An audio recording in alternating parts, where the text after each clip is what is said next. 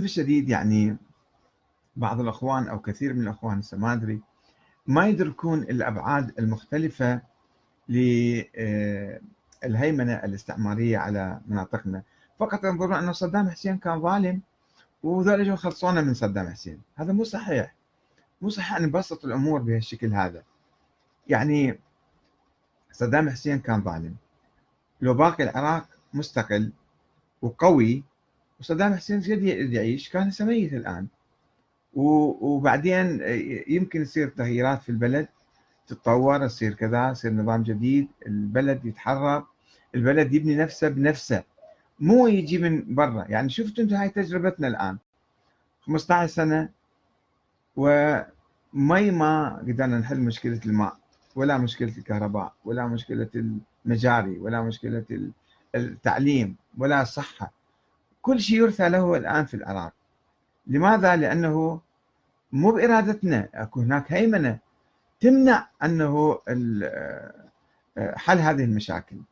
من أجل واللعب بالقوى السياسية المختلفة واللعب بالعملية بالانتخابات تزوير الانتخابات واللعب فيها وبالتالي آه، استخدام العراق ممرا للهجوم على إيران أو الهجوم على سوريا. واللي ما يقبل أيضا إحنا نضربه ونحطمه ونشوه سمعته وكذلك ثرواتنا لازم نعطيها للأجنبي وإحنا نسكت ونكون ممنونين لهم. الشعب العراقي ما طلب من أمريكا تجي تحتله وحتى احتلالهم حتى لم يكن تحت غطاء الأمم المتحدة. عمل هم ادانوه بعدين. يعني هم قالوا احتلال وفي بلادهم في بريطانيا وفي أمريكا إنه هذا عمل كان غير صحيح وغير قانوني ودوليا كان عمل غير قانوني. إحنا نجي نقول آه والله آجركم الله شكرا جزيلا أحسنتم بارك الله فيكم إجيتوا حررتونا. هو لعب علينا. هو صدام منو دعم منو جاب علينا. يعني نبقى إحنا لعبه بيد المستعمرين. إذا نبقى هكذا ننظر الأمور بهذه السذاجة وبهذه البساطة. أنا ما أشكك بوطنيه الإخوان الذين انتقدوا ثورة العشرين أو الآن يؤيدون الاحتلال الأمريكي للعراق ولكن أعتقد أنهم مشتبهين اشتباها كبيرا والمسائل ما تنظر إليها بهذه النظرة الجزئية وردود الأفعال. إنما أنظروا إلى نظرة تاريخية. انه إلى متى نحن نستطيع أن نبني بلدنا ونتحرر ونتوحد؟ طبعا إحنا وحدنا ما راح نتمكن. يعني هاي منطقتنا كلها هي منطقة واحدة. تخضع تحت هيمنه الاستعمار وإسرائيل أيضا.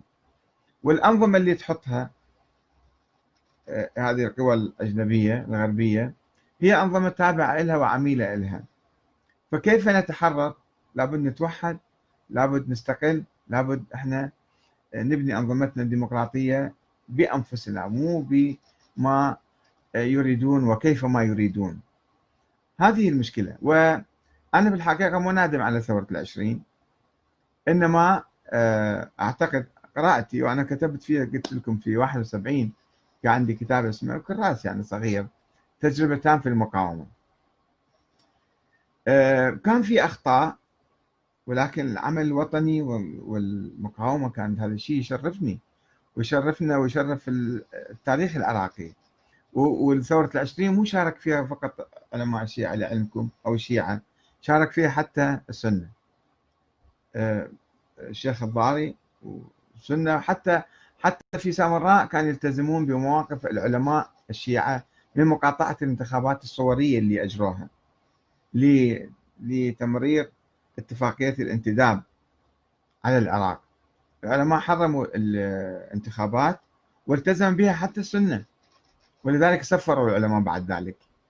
سفروهم وأضعفوهم. العلماء كان ذيك الأيام آه، الحوزة في النجف كانت متقدمة جدا أكثر من الآن. كانت آه، آه، فيها روح الحركة الدستورية اللي صارت في بدايات القرن العشرين. الحركة الدستورية أنه إحنا لازم نسوي نظام ديمقراطي والنظام اللي قادها المرجع اللي كبير الشيخ محمد كاظم الآخندر الخراساني كان في النجف وقاد حركة في إيران وفي الدولة العثمانية حتى. وأسقط نظام الشاه الشاه أحمد يسموه القاجاري. أعلن ثورة عليه وأنجى حتى سقطك. وسوى حملة عسكرية يعني حتى يروح يسقطه وهو قتل في الطريق. سم. آه ولكن الثورة نجحت في إسقاط ذلك الملك وجابوا ملك آخر بعدين ابنه. وبالتالي صارت تطورات. فكان في آه ثقافة ديمقراطية وثقافة استقلالية. ما يمكن التفريق بين الروح الاستقلالية بين الاستقلال وبين الديمقراطية. ما يمكن إحنا نسوي ديمقراطية وما عندنا استقلال. عندنا خضوع للمستعمر. يلعب بين لعبة طوبة. كل يوم إيه، في شيء يسوي لنا. وما يمكن أيضا يعني ناخذ استقلالنا ونقيم حكم ديكتاتوري هذا ما يصير. لازم نسوي حكم ديمقراطي. فالديمقراطية والاستقلال والوحدة الوحدة مو فقط في العراق الوحدة في المنطقة كلها. إحنا شعوب تاريخيا شعوب يعني من حضارة واحدة ومن أمة واحدة وأن هذه أمتكم أمة واحدة وأنا ربكم فاعبدون. فإحنا إذا نسينا القرآن ونسينا الله ونسينا المبادئ الأولية الوطنية وقلنا خلي نتعاون مع المستعمرين خلي يركبوا علينا وخلي يغتصبوا نسائنا وخلي ياخذوا ثرواتنا. شنو بقى عندنا من بالحياة؟ شنو بقى حتى يعني يسوى نعيش من أجله بعدين؟ أنا ربما أسمع آه، كلامكم بعدين تعليقاتكم ربما في حلقة أخرى أكثر من هذا.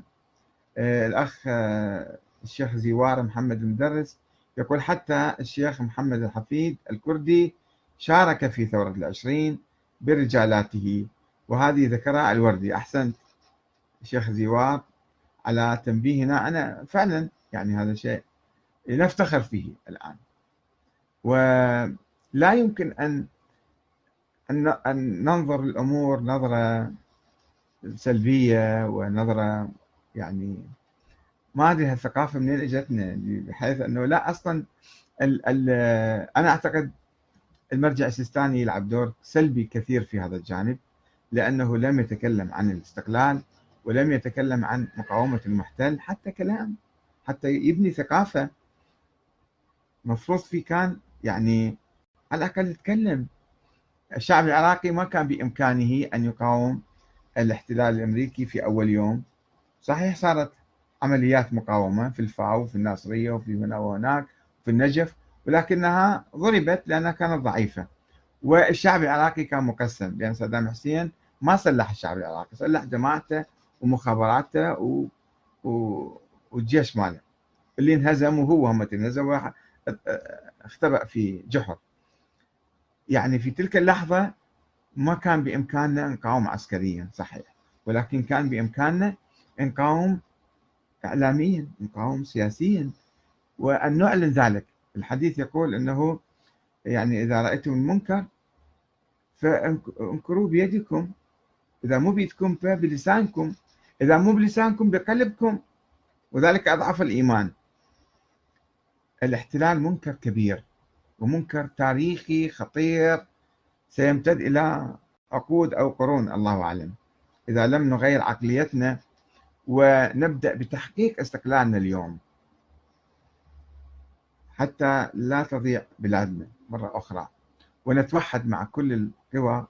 نتوحد مع إيران مع تركيا مع سوريا مع فلسطين مع مصر مع الخليج مع الشعوب الخليجية مع اليمن. نكون كنا كتلة واحدة حتى نستطيع أن نقاوم الاستعمار ونبني نهضتنا العربية والإسلامية من جديد. وما أطول عليكم كثير. وإن شاء الله أسمع من عندكم في المستقبل أيضا ربما نعود لكي نتحدث عن هذا الموضوع الخطير اللي أشوف فيه ثقافة سلبية صايرة مع الأسف الشديد. وأعتقد هذا بتأثير تقاعس وتخاذل المرجعية.